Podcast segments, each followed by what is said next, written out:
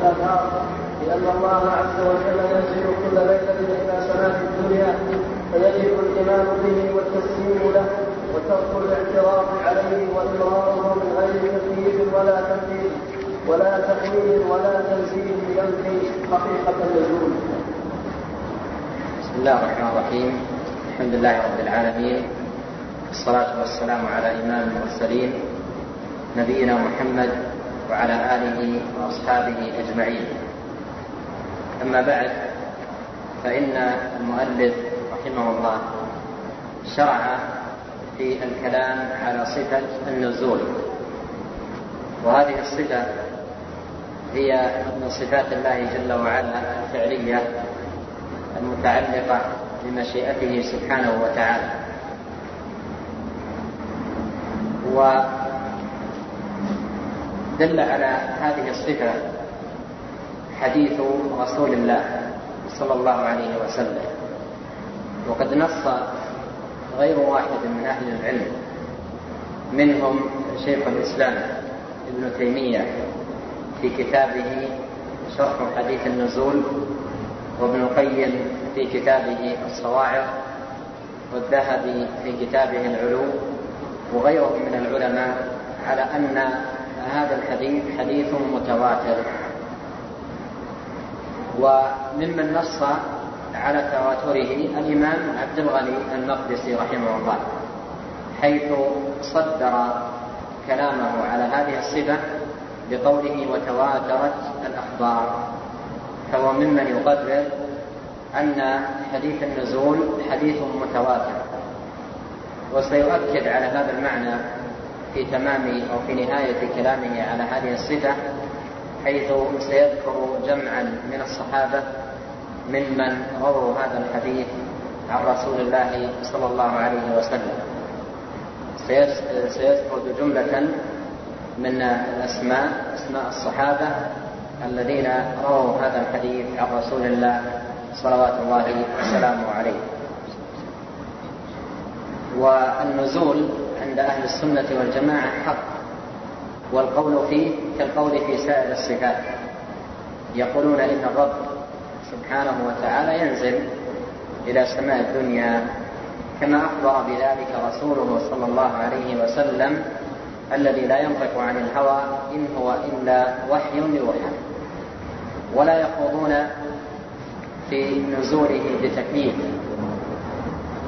أو تمثيل أو تعطيل أو تأويل، بل يثبتون لله نزولا حقيقيا يليق بجلاله وكماله وعظمته سبحانه وتعالى، لا يشبه نزول المخلوقين. وعلى القاعدة التي سبق أن أشرت إليها، ما يلزم في نزول المخلوق من النقص والحاجة والافتقار وما إلى ذلك ليس بلازم للنزول عندما يضاف إلى الرب، فإن ما يضاف إلى الرب تبارك وتعالى يخصه ويليق بجلاله وكماله، وما يضاف إلى المخلوق يخصه ويليق بضعفه ونقصه. فنزول الله جل وعلا نزول حقيقي إلى سماء الدنيا لا يشبه نزول المخلوقين ولا يماثل نزول المخلوقين، وإنما هو نزول مختص بالله تبارك وتعالى. وكيفية هذا هذا النزول لا نعلمه، لأن النبي عليه الصلاة والسلام أخبرنا أن الله ينزل ولم يخبرنا كيف ينزل. ولهذا إثبات أهل السنة للصفات، سواء هذه الصفة أو غيرها، هو إثبات وجود لا إثبات تحديد وتكييف. إثباتهم لها إثبات وجود لا إثبات تحديد وتكييف. النصوص لم يأتي فيها ذكر كيفية هذه الصفة أو كيفية صفات الله تبارك وتعالى، وإنما جاء فيها الإخبار عن الله عز وجل بذكر صفاته ونعوته. ولهذا لا سبيل إلى الخوض في معرفة الكيفية. والواجب قطع الطمع عن إدراك الكيف لأنه لم تأتي به النصوص، ومن خاض في طلب معرفة كيفية صفة الله خاض في أمر لا سبيل إلى نيله وتحصيله. قال وتواترت الأخبار وصحت الآثار لأن الله عز وجل ينزل كل ليلة إلى سماء الدنيا. وسيورد رحمه الله بعض الأحاديث الصحيحة التي تدل على ثبوت هذه الصفة، النزول إلى سماء الدنيا كل ليلة. لما ذكر أنها متواترة وأنها صحت بها الأخبار بين موقف المسلم وصاحب السنة من هذه النصوص. قال فيجب، هذا هو الموقف، فيجب الإيمان بها والتسليم لها. يجب الإيمان بها والتسليم لها، يعني يجب أن تتلقى بالقبول والتسليم وعدم الاعتراض. فيجب الإيمان بها والتسليم، فيجب الإيمان به والتسليم له وترك الاعتراض عليه. يعني من صحت عنه هذه الأحاديث وهو رسول الله صلى الله عليه وسلم، وترك الاعتراض عليه أو النص النص الذي فيه إثبات هذه الصفة، وترك الاعتراض عليه وإمراره من غير تكييف ولا تنفيذ ولا تأويل ولا تنزيه ينفي حقيقة النزول ولا تنزيه ينفي حقيقة النزول.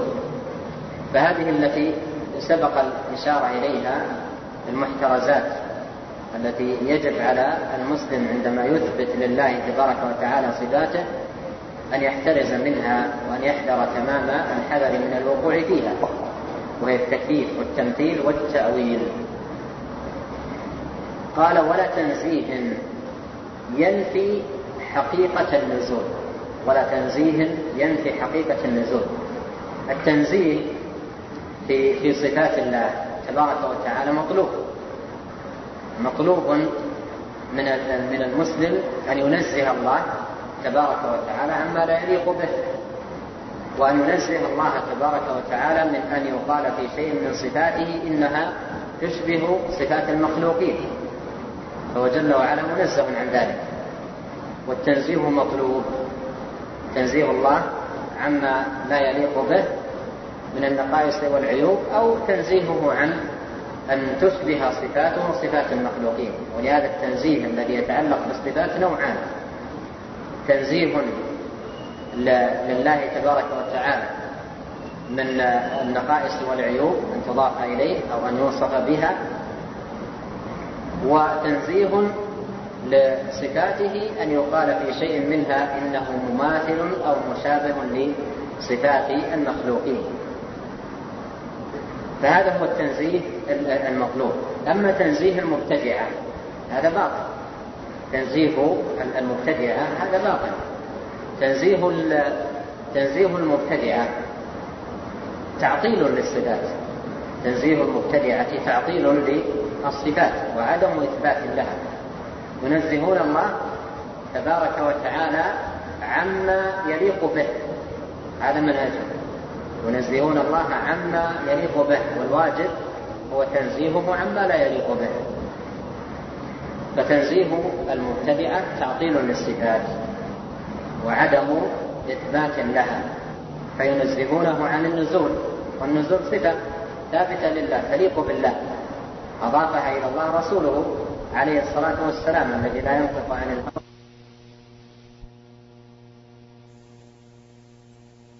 الصفة، ويعتقد أنها لا تليق بالله، والواجب عدم إثباتها له سبحانه وتعالى. فهذا الذي يحذر منه المصنف رحمه الله بقوله ولا ينزه بنفي حقيقة النزول، كما أنه لا ينزه بنفي حقيقة صفاته. يعني فيما يتعلق باليد لا يجوز أن ننزهه فيما يتعلق باليد تنزيها يقتضي أو يترتب عليه نفي اليد.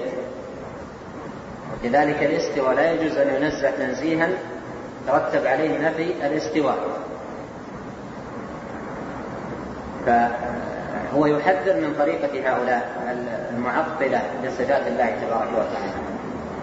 والتنزيه تسبيح، التنزيه تسبيح لله عز وجل، وقد عرفنا أن تنزيه الله وتسبيحه وتقديسه عن أمرين سبق الإشارة إليه.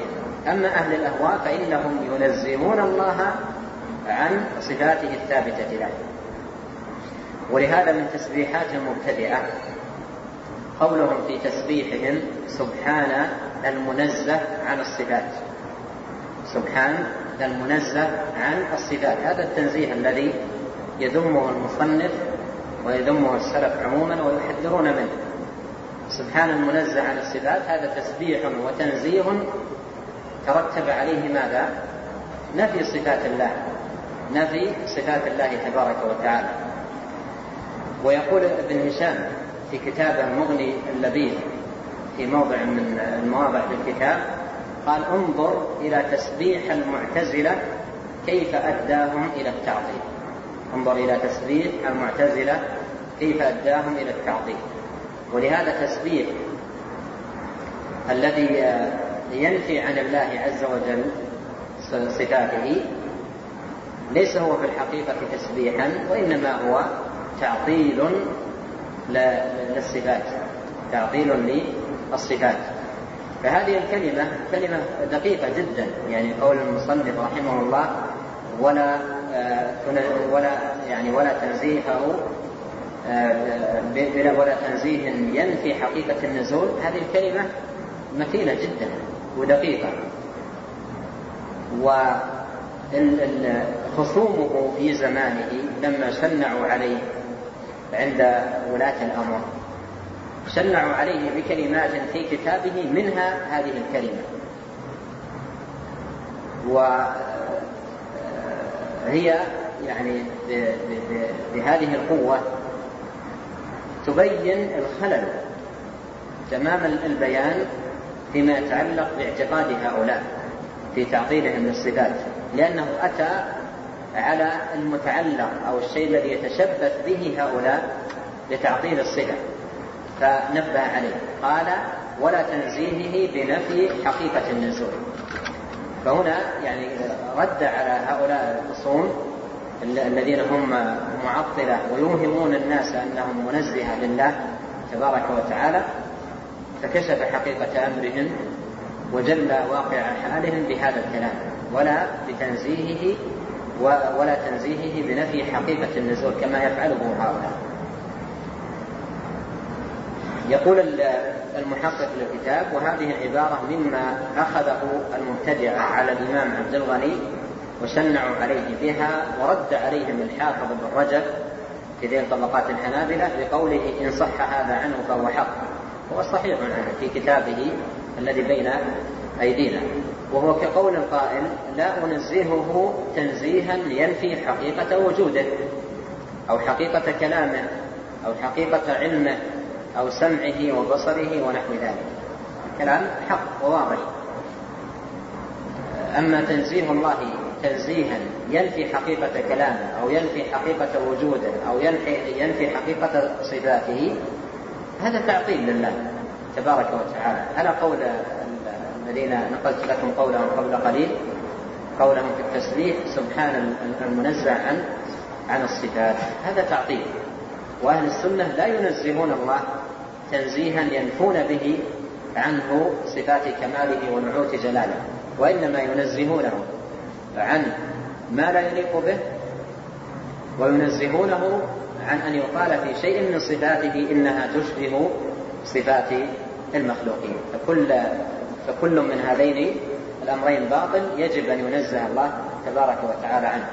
أما أن ينزه الله عن حقيقة صفاته هذا باطل، هذا باطل.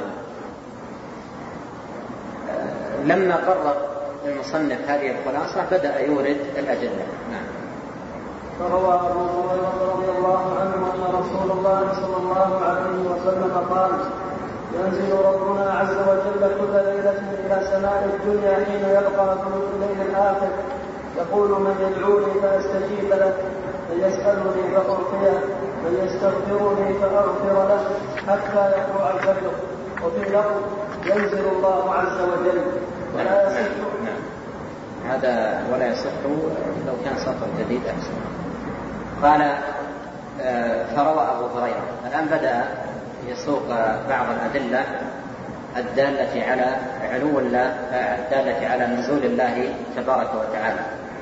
فذكر حديث أبي هريرة في الصحيحين أن رسول الله صلى الله عليه وسلم قال: ينزل ربنا عز وجل كل ليلة، ينزل ربنا عز وجل كل ليلة إلى سماء الدنيا حين يبقى ثلث الليل الآخر، فيقول: من يدعوني فأستجيب له، من يسألني فأعطيه، من يستغفرني فأغفر له حتى يطلع الفجر.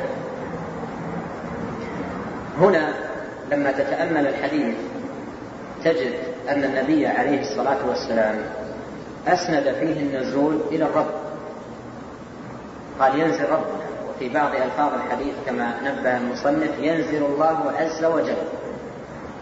والحديث كما سمعتم من كلام المصنف حديث متواتر، ومعنى متواتر أي أن عددا كبيرا من الصحابة سمعوه من النبي عليه الصلاة والسلام، وكل واحد من الصحابة سمعه من النبي عليه الصلاة والسلام بهذا اللفظ: ينزل ربنا.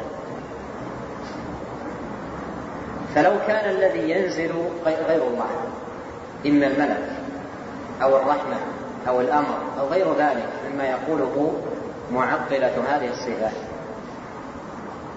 لكان اللائق بنصح النبي عليه الصلاة والسلام وبيانه وفصاحته أن يقول: ينزل ملك ربنا، أو يقول: ينزل رحمة ربنا، أو على أقل تقدير يقول في بعض ألفاظ الحديث أو في بعض رواياته: ينزل ملك ربنا، حتى يحمل هذا على هذا.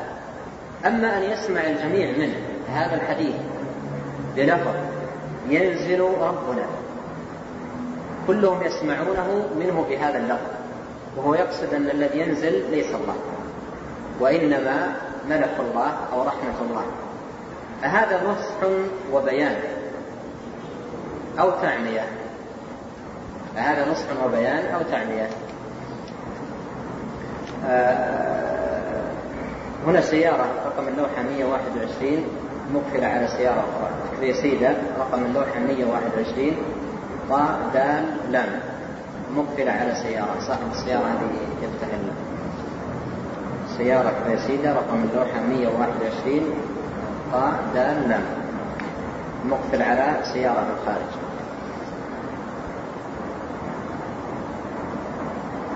أنا نسيت وش يعني. نعم فهذا فهذا نصح وبيان أم أنه تعمية أم أنه تعمية إذا كان الخطاب بهذه الطريقة وبهذا الأسلوب يصبح فيه تعمية على الناس، ويصبح الكلام أشبه بالألغاز والأحاجي منه بالنصح والبيان. مثل يعني رجل يقول للناس، مدرس يقول لطلابه: جاء الأستاذ،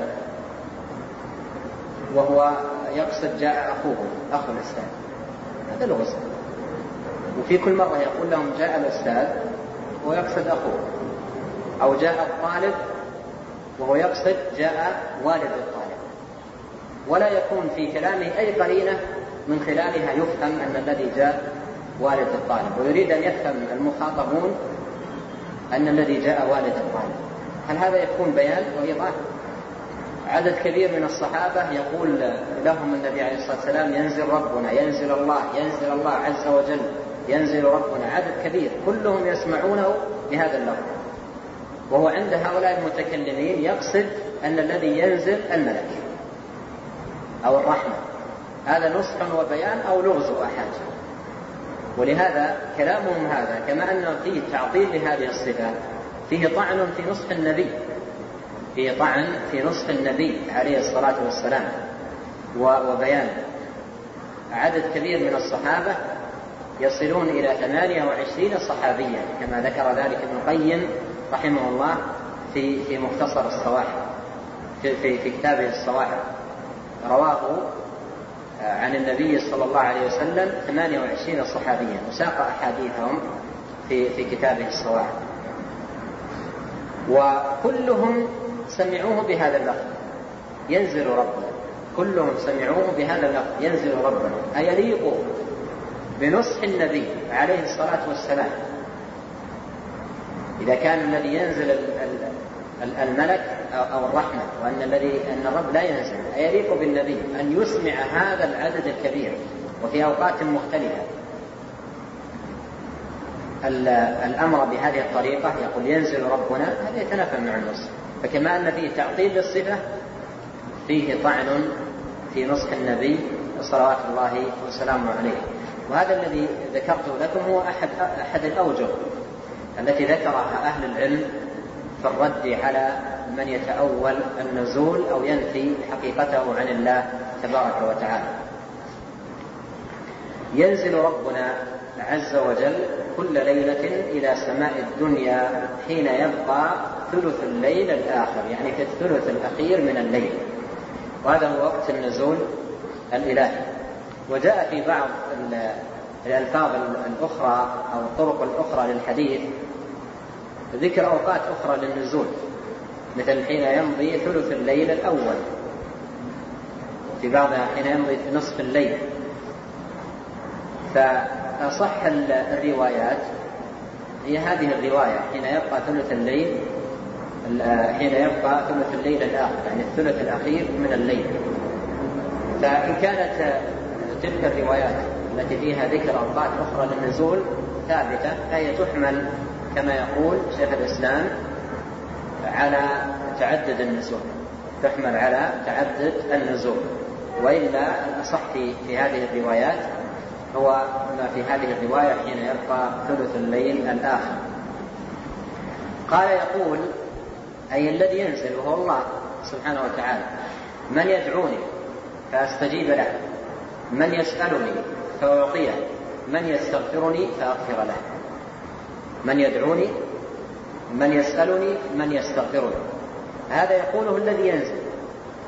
فإذا كان الذي ينزل على زعم هؤلاء هو الملك، أيصح أن يقول الملك مخاطبا الناس من يدعوني، من يسألني، من يستغفرني؟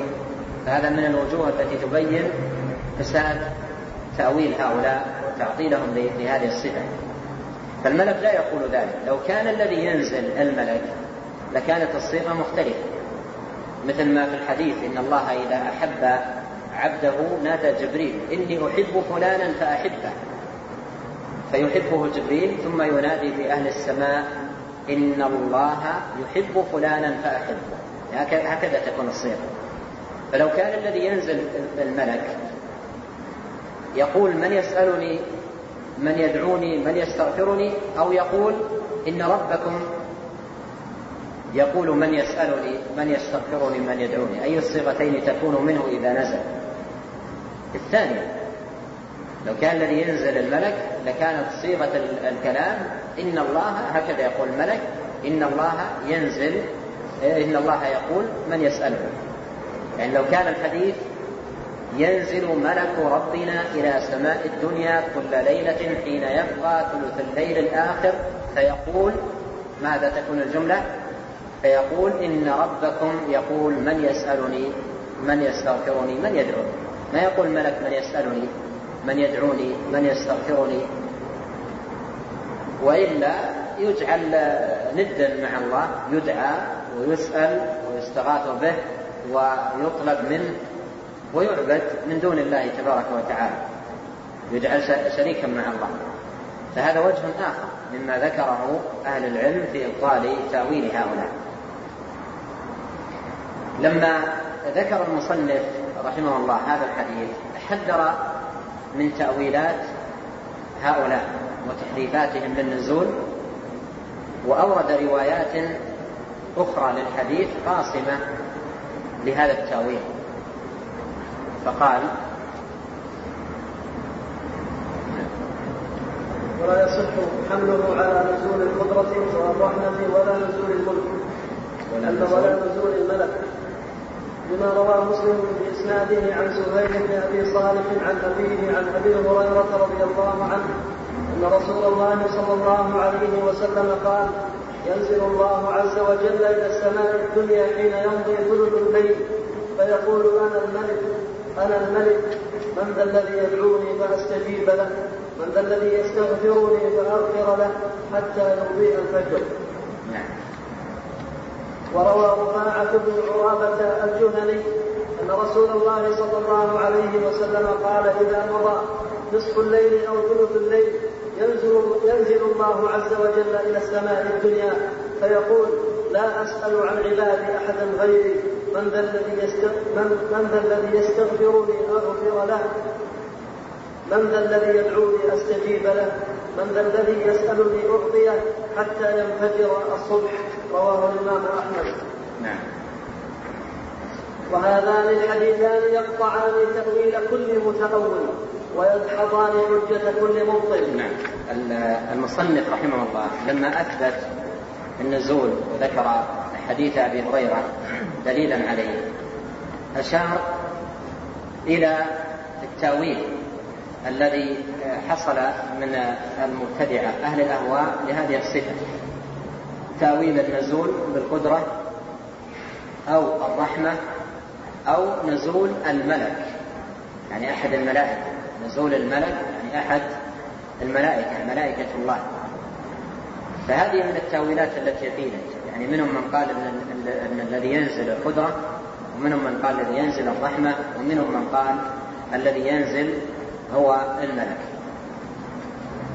وقبل الخوض في بيان كلام المصنف رحمه الله ونبهكم على شيء فيما نبه عليه أهل العلم فيما يتعلق بالرد على من يحرف النزول ويصرف النزول عن بابه ووجهه الذي دلت عليه السنة.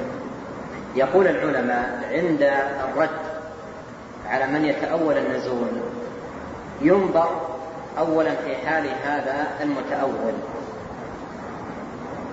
هل هو يثبت علو الله أو لا يثبت علو الله؟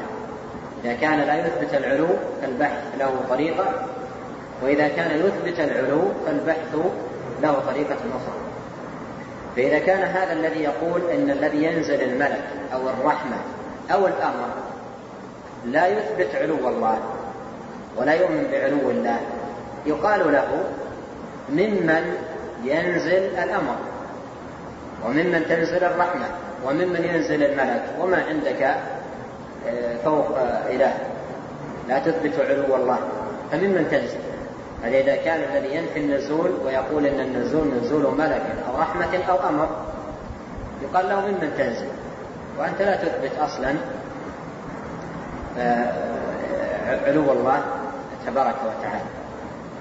وإذا كان يثبت العلو، إذا كان يثبت العلو ويقول إن الذي ينزل هو الرحمة أو الملك أو الأمر، فيناقش بطريقة أخرى التي منها كلام المصنف رحمه الله ومنها بعض الوجوه التي أشرت إليها سابقا. يقول: ولا يصح حمله على نزول القدرة ولا الرحمة ولا نزول الملك لما روي لما روى مسلم بإسناده عن سهيل بن أبي صالح عن أبيه عن أبي هريرة عن رسول الله صلى الله عليه وسلم قال: ينزل الله عز وجل إلى سماء الدنيا حين يمضي ثلث الليل. وهذا يختلف عن اللفظ السابق. فإن ثبت هذا يحمل على تعدد النزول، وإلا الأصح هو ما جاء في حديث أبي هريرة المتقدم: حين يمضي ثلث الليل فيقول: أنا الملك أنا الملك من ذا الذي يدعوني فأستجيب له، من ذا الذي يستغفرني فأغفر له حتى يضيء الفجر. الشاهد من هذه الرواية أو مقصود المؤلف من إراد هذه الرواية هو لفظة أنا الملك أنا الملك. فيقول لهم هذه قاصمة لظهور هؤلاء المتأولين، يقول لهم المصنف: إذا كان الذي ينزل هو الملك ملك من الملائكة، أيقول هذا الملك أنا الملك أنا الملك يعني أنا الله أنا الله يقولها الملك الملك ما يقولها، وإلا ادعى لنفسه الألوهية والربوبية وأنه شريك لله بالملك أو متفرد بالملك من دون الله، فهذا مما يعني يقسم ظهور هؤلاء. فالمصنف ساق هذه الرواية لهذا السبب، يعني لهذه اللفظة أنا الملك أنا الملك. أيضا يوجد سيارة كابرس وكذا صابونة بيضاء كتابتها باللوحة بالكويتي، فممكن صاحب السيارة يكتب من الطريق. الشاهد هو قوله أنا الملك أنا الملك، فهذا الذي لأجله أورد المصنف رحمه الله هذه الرواية. ثم أورد الحديث الآخر أيضا للفظة فيه تقسم ظهور هؤلاء في هذا التأويل، فأورد حديث رفاعة بن عرابة الجهني، رفاعة بن عرابة بفتح العين الجهني، أن رسول الله صلى الله عليه وسلم قال إذا مضى نصف الليل أو ثلث الليل ينزل الله. والكلام في قوله مضى نصف الليل أو ثلث الليل نظير الكلام الذي ذكرته سابقا. ينزل الله عز وجل إلى السماء الدنيا فيقول لا أسأل عن عبادي أحدا غيري. المؤلف ساق الحديث لأجل هذه اللفظة لا أسأل عن عبادي أحدا غيري. لو كان الذي ينزل هو الملك جبريل أو غيره أيصح أن يقول لا أسأل عن عبادي أحدا غيري؟ أيصح أن يقول لا أسأل عن عبادي أحدا غيري إذا كان الذي ينزل الملك؟ لا يصح، هذا لا يقوله إلا الله، هذا لا يقوله إلا الله سبحانه وتعالى. فكيف مع وجود مثل هذه اللفظة يقولون إن الذي ينزل هو الملك؟ وماذا يصنعون بهذا بقول النبي صلى الله عليه وسلم فيقول لا أسأل عن عبادي أحدا غيره؟ الشاهد أن المصنف أورد هذا الحديث والذي قبله لأجل ما جاء في الحديث الأول أنا الملك أنا الملك، ولما جاء في هذا الحديث لا أسأل عن عبادي أحدا غيري، وهذا كلام لا يقوله إلا الله تبارك وتعالى. ومن يقول إن هذا الكلام يقوله غير الله هذا كفر، الذي يقول إن هذا الكلام يقوله الملك فهذا كفر، لا يقول, لا يقول مثل هذا الكلام إلا الله سبحانه وتعالى. لما أورد المصنف هذين الحديثين لأجل اللفظتين السابقتين قال وهذان الحديثان يقطعان تأويل كل متأول تأويل كل تأويل كل متأول ويدحضان حجة كل مبطل. يعني يعني يكفي أن تقول له هل الذي تزعمون أنه ينزل هو الذي يقول أنا الملك أنا الملك؟ هل الذي تزعمون أنه ينزل هو الذي يقول لا أسأل عن عبادي أحدا غيري؟ فكما ذكر المصنف رحمه الله هذان الحديثان يقطعان تأويل كل متأول ويدحضان حجة كل مبطل. نعم. وروى حديث النزول علي بن أبي طالب وعبد الله بن مسعود وجبير بن مطعم وجابر بن عبد الله وأبو سعيد الخدري وعمرو بن عبسة وأبو الدرداء وعثمان بن أبي العاص ومعاذ بن جبل وأم سلمة زوج رسول الله صلى الله عليه وسلم وخلق سواهم. ثم لما ذكر يعني الأحاديث السابقة حديث أبي هريرة وحديث رفاعة أشار إلى ما يؤكد المعنى الذي سبق أن أشار إليه في صدر كلامه على هذه الصفة وأن الحديث متواتر، فأورد يعني جماعة من الصحابة ممن رووا هذا الحديث ليؤكد على المعنى السابق وأن الحديث متواتر عن النبي صلى الله عليه وسلم. فقال روى حديث النزول علي بن أبي طالب وعبد الله بن مسعود وجبير بن مطعم وجابر بن عبد الله وأبو سعيد الخدري وعمرو بن عبسة وأبو الدرداء وعثمان بن أبي العاص ومعاذ بن جبل وأم سلمة زوج رسول الله صلى الله عليه وسلم وخلق سواه. ذكرت لكم فيما سبق أن ابن القيم في الصواعق قال رواه أي حديث النزول عن النبي صلى الله عليه وسلم ثمانية وعشرين نفسا نحو قال كذا نحو ثمانية وعشرين نفسا، ثم ساق أحاديثه جمعها في مكان واحد. وممن جمع حديث النزول الدارقطني في كتاب له مطبوع بعنوان حديث النزول أو النزول. وكذلك شيخ الإسلام أورد جملة من هذه الأحاديث في كتابه شرح حديث النزول. كذلك الإمام اللالكائي في شرح الاعتقاد قال روى حديث النزول قرابة عشرين نفسا عن النبي صلى الله عليه وسلم وذكر جملة من هذه الأحاديث. فحديث النزول حديث متواتر، وذكرت لكم أننا نستفيد من تواتر الحديث تعدد يعني سماع الصحابة لهذا الحديث من النبي صلى الله عليه وسلم، هذا فيه رد على من يتأول النزول بغير معناه. نعم. نحن مؤمنون بذلك مصدقون من غير أن نصف له كيفية أو نشبهه بنزول المخلوقين.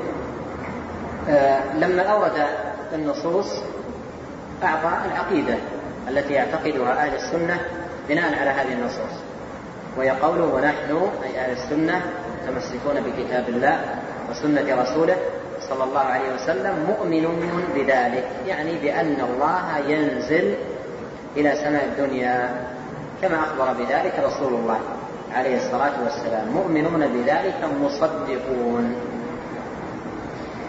من غير أن نصف له كيفية، من غير أن نصف له أي نزول الله كيفية، لا نكيف النزول ولا وليس هناك أحد من أهل السنة يحاول أن يقدر في ذهنه صفة أو كيفية لنزول الله تبارك وتعالى، وإنما هو نزول نجهل حقيقته نجهل كيفيته، ونؤمن بأنه سبحانه وتعالى ينزل حقيقة إلى سماء الدنيا، لكننا نجهل الكيفية كيفية نزول الله إلى سماء الدنيا، من غير أن نصف له كيفية أو نشبهه بنزول المخلوقين، يعني لا يقاس نزول الله تبارك وتعالى بنزول المخلوقين، ونزول المخلوقين يلزم منه لوازم نقص واحتياج واحتقار، لوازم كثيرة هذه كلها مختصة بنزول المخلوقين، أما نزول الله تبارك وتعالى فهو نزول يليق بجلاله وكماله. وجاء عن أحد السلف وهو أبو جعفر الترمذي نظير قول الإمام مالك عندما سئل عن كيفية الاستواء، فسئل أبو جعفر الترمذي عن النزول، سأله رجل قال له كيف ينزل ربنا؟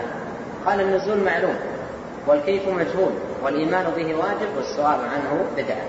فقال نظير قول الإمام مالك رحمه الله في الاستواء، وهذا مما يبين لنا أن قول مالك رحمه الله هو بمثابة القاعدة التي ليست هي مختصة بالنزول وإنما تطبق في جميع الصفات. نعم. قد قال بعض العلماء سئل أبو حنيفة عنه يعني عن النزول فقال ينزل إلى حين.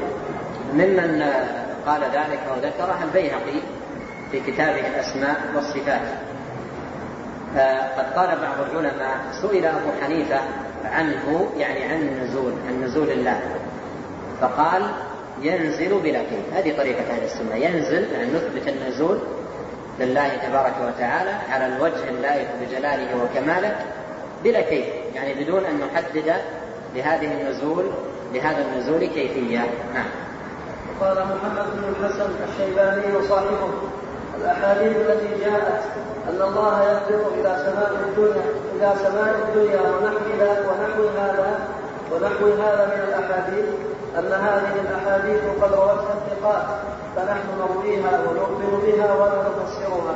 ثم نقل هذا النقل عن محمد بن الحسن الشيباني تلميذ أبي حنيفة وصاحب أبي حنيفة أن عن الأحاديث التي جاءت أن الله يهبط إلى سماء الدنيا، يهبط أي ينزل، وجاء في بعض ألفاظ الحديث بلفظ يهبط لكن ما تذكر شيئا حول الصحة، وإلا جاءت في بعض الألفاظ يهبط إلى سماء الدنيا ونحو هذا من الأحاديث، يعني التي جاء فيها التصريح بنزول الله تبارك وتعالى إلى السماء الدنيا، أن هذه الأحاديث قد روتها الثقات.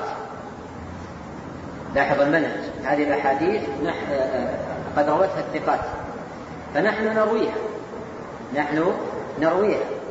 أهل البدع لا يرونها ولا يعتبرون بها، وإنما يخوضون في ردها وتأويلها. قال فنحن نرويها يعني كما رواها الثقات ونؤمن بها، يعني نصدق بمدلولها وبما جاء فيها من أخبار ونؤمن بها ولا نفسرها ولا نفسرها أي تفسيرات الجهمية. هذا مراده مراده بقوله ولا نفسرها، أي لا نفسرها تفسيرات الجهمية التي هي تحريف وصرف لللفظ عن ظاهره ومدلوله. هذا التفسير باطل، وتفسيرات الجهمية باطلة لأنها تحريف لكلام الله وكلام رسوله صلى الله عليه وسلم. والسلف رحمهم الله لما يقولون لا نفسرها أو لا تفسر يعني حديث الصفات يقصدون هذا، يقصدون لا تفسر تفسيرات الجهمية. أما تفسيرها الذي هو فهم معناها ومعرفة مدلولها على ضوء مقتضى اللغة التي خاطبنا بها. عن عبد الله بن أحمد بن حنبل قال كنت أنا وأبي عابدين في المسجد فسمع خاص يقص بحديث النزول فقال إذا كان ليلة النصف من شعبان ينزل الله عز وجل إلى سماء الدنيا بلا زوال ولا انتقال ولا تغير حال، فابتعد أبي رحمه الله وصفض لونه ولزم يدي وأمسكته حتى سكن، ثم قال قف بنا على هذا المتخوف، فلما حاذاه فلما حاذاه قال يا هذا فلما حاذاه قال يا هذا رسول الله أغير على ربه عز وجل منه، قل كما قال رسول الله صلى الله عليه وسلم وصلى. ثم أورد رحمه الله هذا الأثر على الإمام أحمد رحمه الله وفي قصة سماعه لهذا القاص وإنكاره عليه. وهذا الخبر ذكره أيضا المرعي الكرمي الحنبلي في كتابه أقاويل الثقات في أحاديث الصفات والكتاب المطبوع، أورد هذا الخبر.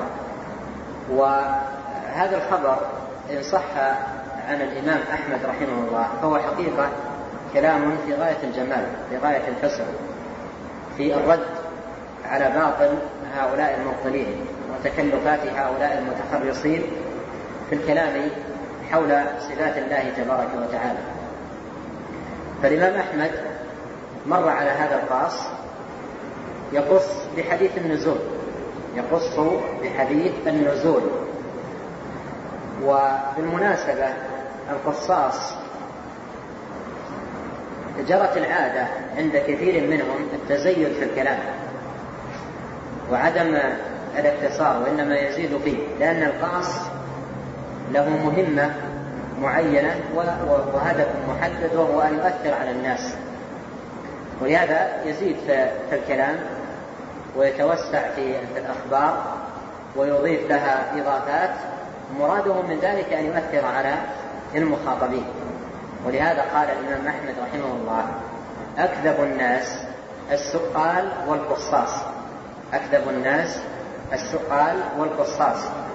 السؤال الذين يسألون الناس ويعرضون على الناس حاجتهم وفقرهم، مثل هؤلاء يكثر فيهم الكذب. تجد يعني يخبر عن بيته الوالد ميت والأم كذا والبيت فيه كذا، ويذكر أشياء كثيرة ربما أن بعضها ليس صحيح أو مبالغ فيه، لأن عنده هدف معين وهو أن يؤثر على الذي أمامه. وكذلك القصاص، القصاص عندهم هدف معين والتأثير على من أمامهم فيزيد في الكلام. فلاحظ يقص بحديث النزول، تنظر إلى الزيادات التي من هذا القاص. قال إذا كان ليلة النصف من شعبان ينزل الله عز وجل إلى سماء الدنيا بلا زوال ولا انتقال ولا تغير حال، ماشي أشياء من عنده يعني إضافات وأشياء ربما يقصد بها احترازات معينة. فالإمام أحمد لما سمع هذا الكلام ارتعد، لما سمع هذا الكلام ارتعد واصفر لونه ولزم يدي، يعني يمسك بيده. وهذا الوصف أو الفعل يكثر في السلف، يعني يتأثرون تأثر بالغ مثل تأثرنا لأمور الدنيا. نحن في أمور الدنيا يعني يرتعد الواحد ويصفر لونه وتحمر بشرته غضبا على أمر من أمور الدنيا. ربما لو أخذ من واحد منا مئة ريال يظهر عليه مثل يعني هذا التأثر، بينما السلف رحمهم الله ما كان يظهر عليهم هذا التأثر في أمور الدنيا. لكن إذا انتهكت حرمات الله واعتدي على صفات الله تبارك وتعالى يظهر عليهم هذا الأثر. ولهذا بعض الناس يستغرب لما يسمع في خبر مالك رحمه الله لما جاءه المبتدع وقال له الرحمن على العرش استوى، كيف استوى؟ في الخبر أن مالك رحمه الله غضب وعلاه الرحضاء، يعني صار يصب عرق، وهذا ثابت، أصبح يصب عرق وعلاه الرحضاء، يعني أخذ يتصبب عرق من شدة الغضب والتأثر. فكانوا يغضبون في فيما يتعلق بوصف الرب وعندما تنتهك حرمات الله تبارك وتعالى. فالإمام الإمام أحمد اصفر لونه ولزم يدي وامسكته حتى سكن، يعني من شدة الغضب من شدة الغضب في مما سمع. ثم قال قف بنا على هذا المتخوّر، قف بنا على هذا المتخوّر. في بعض النسخ المتخرص كلها منطبقة عليه، قف بنا على هذا المتخوّر. فلما حاذاه يعني صار محاذيا له وقريبا منه قال يا هذا، واسمعوا كلاما أعجب وأجمل ما يكون، قال يا هذا رسول الله صلى الله عليه وسلم أغير على ربه عز وجل منك. رسول الله أغير على ربه منك. وهذه الكلمة يرد بها على كل متخرص وكل متكلف وكل مبتدع فيما يتعلق بالصفات، يضعون أشياء وتكلفات وأمور لا تدل عليها النصوص ولم تبنى على أدلة بزعم منهم أنهم ينزهون الله تبارك وتعالى. رسول الله أغير على ربه عز وجل منه، قل كما قال رسول الله صلى الله عليه وسلم وانصرف، أنكر عليه. نعم. قال حنبل قلت لأبي عبد الله يعني أحمد بن حنبل ينزل الله إلى سماء الدنيا، قلت نزوله بعينه أو بماذا؟ فقال لي اسكت عن هذا ما لك ولهذا انظر الحديث على ما روي بلا خير ولا حد على ما جاءت به الآثار وبما جاء به الكتاب. وقال حنبل قلت لأبي عبد الله يعني أحمد بن حنبل ينزل إلى الله ينزل الله إلى سماء الدنيا، قلت نزوله بعلمه أو بماذا، يعني بأي شيء؟ فقال لي اسكت عن هذا، لأن هذه الأسئلة ما تعرف إلا عند المتكلمين والمتكلفين. قال اسكت عن هذا ما لك ولهذا أمضي الحديث على ما روي، أمضي الحديث على ما روي يعني أمره كما جاء. الحديث جاء مثبتا لنزول الرب تبارك وتعالى، والنزول أسند إلى الرب تبارك وتعالى، فأمضي الحديث على ما جاء وكما ورد بلا كيف ولا حد، بلا كيف ولا حد. وهذا على طريقة أهل السنة في الصفات، يثبتون إثبات وجود لا إثبات تكييف وتحديد، لا إثبات تكييف ولا وتحديد. فالنزول لا يحد يعني بوصف معين أو هيئة معينة، وإنما هو نزول يليق بالله تبارك وتعالى لا نعرف كيفيته. فهذا المراد بقوله بلا كيف ولا حد على ما جاءت به الآثار وبما جاء به الكتاب. نعم. قال الإمام إسحاق بن راهويه قال لي الأمير عبد الله بن طاهر. ممكن تنتظر. بالنسبة للسلف رحمهم الله لا لم ينقل عن أحد منهم إطلاقا أنه تأول النزول أو غير ذلك من من الصفات. شيخ الإسلام سبق أن تحدى بعض المتكلمين وأمهلهم ثلاث سنوات أن يأتوا عن أحد من السلف رحمه الله بأنه تأول شيئا من صفات الله تبارك وتعالى. وهنا أنبه أن الإمام مالك بن أنس رحمه الله نقل عنه بعضهم أنه قال ينزل ربنا أي أمره، ينزل ربنا أي أمره. وهذه الرواية كما نبه شيخ الإسلام ابن تيمية وكذلك ابن القيم وغيرهم من أهل العلم لا تثبت عن الإمام مالك، لأنها جاءت عنه من طريقين. الطريقة الأولى من طريق كاتبه حبيب بن أبي ثابت، كاتب الإمام مالك حبيب بن أبي ثابت. يقول ابن القيم رحمه الله: وحبيب هذا ليس بحبيب بل كذاب وضاح بل كذاب وضاح فمثل هذا روايته لا قيمة له. والطريقة الأخرى من طريق رجل لا يعرف، فالسند إلى الإمام مالك رحمه الله لا يثبت أنه قال ينزل الأمر، إضافة إلى أن هذا مخالف لما رواه زهير بن عباد قال: كل من أدركت من المشايخ مالك بن أنس وعبد الله بن مبارك ورفاعة بن جراح يقولون النزول حق. وهذا أورد شيخ الإسلام ابن تيمية رحمه الله في شرح حديث النزول. وأيضا مخالف لطريقة مالك وطريقة السلف في الصفات عموما، ومنها النزول من إمرارها كما جاءت وإثباتها لله على الوجه اللائق بجلاله وكماله. نعم. وقال الإمام إسحاق بن راهويه: قال لي الأمير عبد الله بن طاهر: يا أبا يعقوب، هذا الحديث الذي ترويه عن رسول الله صلى الله عليه وسلم ينزل ربنا عز وجل كل ليلة إلى سماء الدنيا، كيف ينزل؟ قال: قلت: أعز الله الأمير، لا يقال لأمر ربي عز وجل كيف، إنما ينزل بلا كيف. ومن قال يخلو العرش عند النزول أو لا يخلو فقد أتى بقول مبتدع ورأي مخترع.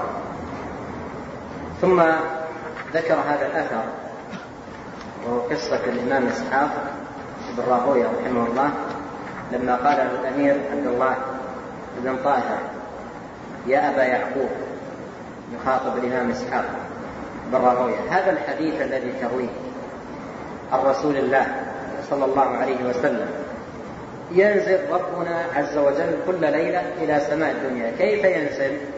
كيف ينزل يعني كيفية النزول. قال: قلت: أعز الله الأمير. لاحظ التلطف معه ومخاطبته مخاطبة يعني مناسبة لمقامه أحد الولاة وأحد، فخاطبه بهذه المخاطبة حتى يعني يتقبل الحق ولا يتمسك بباطل. قال: عز الله الأمير، لا يقال لأمر الرب عز وجل كيف، يعني كيف لا تصلح، كما أنه تبارك وتعالى في أفعاله لا يقال لما، وفي صفاته لا يقال كيف. فالتكييف في الصفات باطل، والسؤال عن الأفعال بلما باطل. قال الله تعالى: لا يسأل عما يفعل، فالصفات لا يسأل عنها بلما، والأفعال لا يسأل عنها بلما، والصفات لا يسأل عنها بكيف. وأهل السنة يقولون عن الذين يسألون عن الصفة بلما يصفونهم بالذمية، والذين يسألون عن الصفات بكيف المكيفة. فهناك ذمية وهناك مكيفة. الذمية الذين يسألون عن أفعال الله، لما فعل كذا ولما لم يفعل كذا. والمكيفة الذين يسألون عن كيفية صفات الله تبارك وتعالى. وكل من الأمرين باطل. قال: آه لا يقال لأمر الرب عز وجل كيف، إنما ينزل بلا كيف، إنما ينزل بلا كيف. قوله بلا كيف يعني بلا كيف معلومه، وإلا نزول الله له كيفية، نزول الله له كيفية لا نعلمها، فالمنفي هنا العلم، علمنا بالكيفية. انتهى الأثر. قال بعد ذلك عبد الغني المقدسي، وهذه لو كانت في سطر جديد أو لا، قال عبد الغني المقدسي: ومن قال يخلو العرش عند النزول أو لا يخلو فقد أتى بقول مبتدع أو رأي مخترع، فقد أتى برأي مبتدع. هنا أشار إلى مسألة تتعلق بنزول الله عز وجل إلى سماء الدنيا. حينما ينزل إلى سماء الدنيا هل يخلو منها العرش أو لا يخلو منه العرش؟ الأقوال التي ذكرت في الجواب على هذه المسألة ثلاثة. قيل يخلو منه العرش، وهذا لم ينقل عن أحد من أئمة أهل السنة المعتبرين. والقول الآخر أنه, يخلو من أنه لا يخلو منه العرش، وهذا كما يذكر شيخ الإسلام ابن تيمية رحمه الله، وقول جمهور أهل الحديث لا يخلو منه العرش. وهذا جمع بين الأحاديث التي تثبت الاستواء، بين النصوص التي تثبت الاستواء لله تبارك وتعالى على الوجه اللائق به، وأن وأنه مستوى على عرشه بائن من خلقه، مع إثبات النزول الذي دل عليه الحديث. فالله عز وجل مستوى على عرشه بائن من خلقه وينزل كيف شاء، لا يشبه نزول المخلوقين. واللوازم التي تنزل في واللوازم التي تلزم في نزول المخلوقين شغل مكان وحلول في مكان وما إلى ذلك، هذه ليست لوازم لصفة الرب، وإنما هي لوازم لصفة المخلوق. ف ومن أهل العلم ومنهم عبد الغني المقدسي يرى أنه لا يقال يخلو منه ولا يقال لا يخلو منه. وابن تيمية رحمه الله كما نقل المحشي على الكتاب ذكر الأقوال الثلاثة، قال منهم من ينكر أن يقول يخلو أو لا يخلو، كما يقول ذلك الحافظ عبد الغني المقدسي وغيره. يشير إلى كلام عبد الغني هذا، فلعله وقف على كلامه هنا في كتابه العقيدة أو وقف عليه في كتاب آخر له، ويشير إلى هذا الكلام. ابن القيم في الصواعق ذكر الأقوال واختار قول المقدسي، دار قول المقدسي قال عن أهل هذه الأقوال أسعدهم بالصواب والاتباع، يعني هم هؤلاء أهل هذا القول، يعني مثل قول عبد الغني قال هم أسعد بالصواب والاتباع، فإنهم نطقوا بما نطق به الكتاب وسكتوا عما سكت عنه الكتاب. والذي اختاره شيخ الإسلام بن تيمية أنه لا يخلو منه العرش، وذكر أن هذا هو المأثور عن الأئمة المعروفين بالسنة، ولم ينقل عن أحد منهم بإسناد صحيح ولا ضعيف أن العرش يخلو منه. ونعم، هنا الآن انتهى الكلام فيما يتعلق بحديث النزول، وانتهى كذلك الوقت المقرر لهذه الدورة، ونكون بذلك انتهينا، والباقي مثل اللي مر معنا، قيس ما مضى، قيس ما يأتي على ما مضى. ها؟ ما بالنسبة للأسبوع القادم ما في ظاهر وقت، لكن إن كان نقوى الأمر رغبة أن نكمل الكتاب في بداية العام القادم إن شاء الله.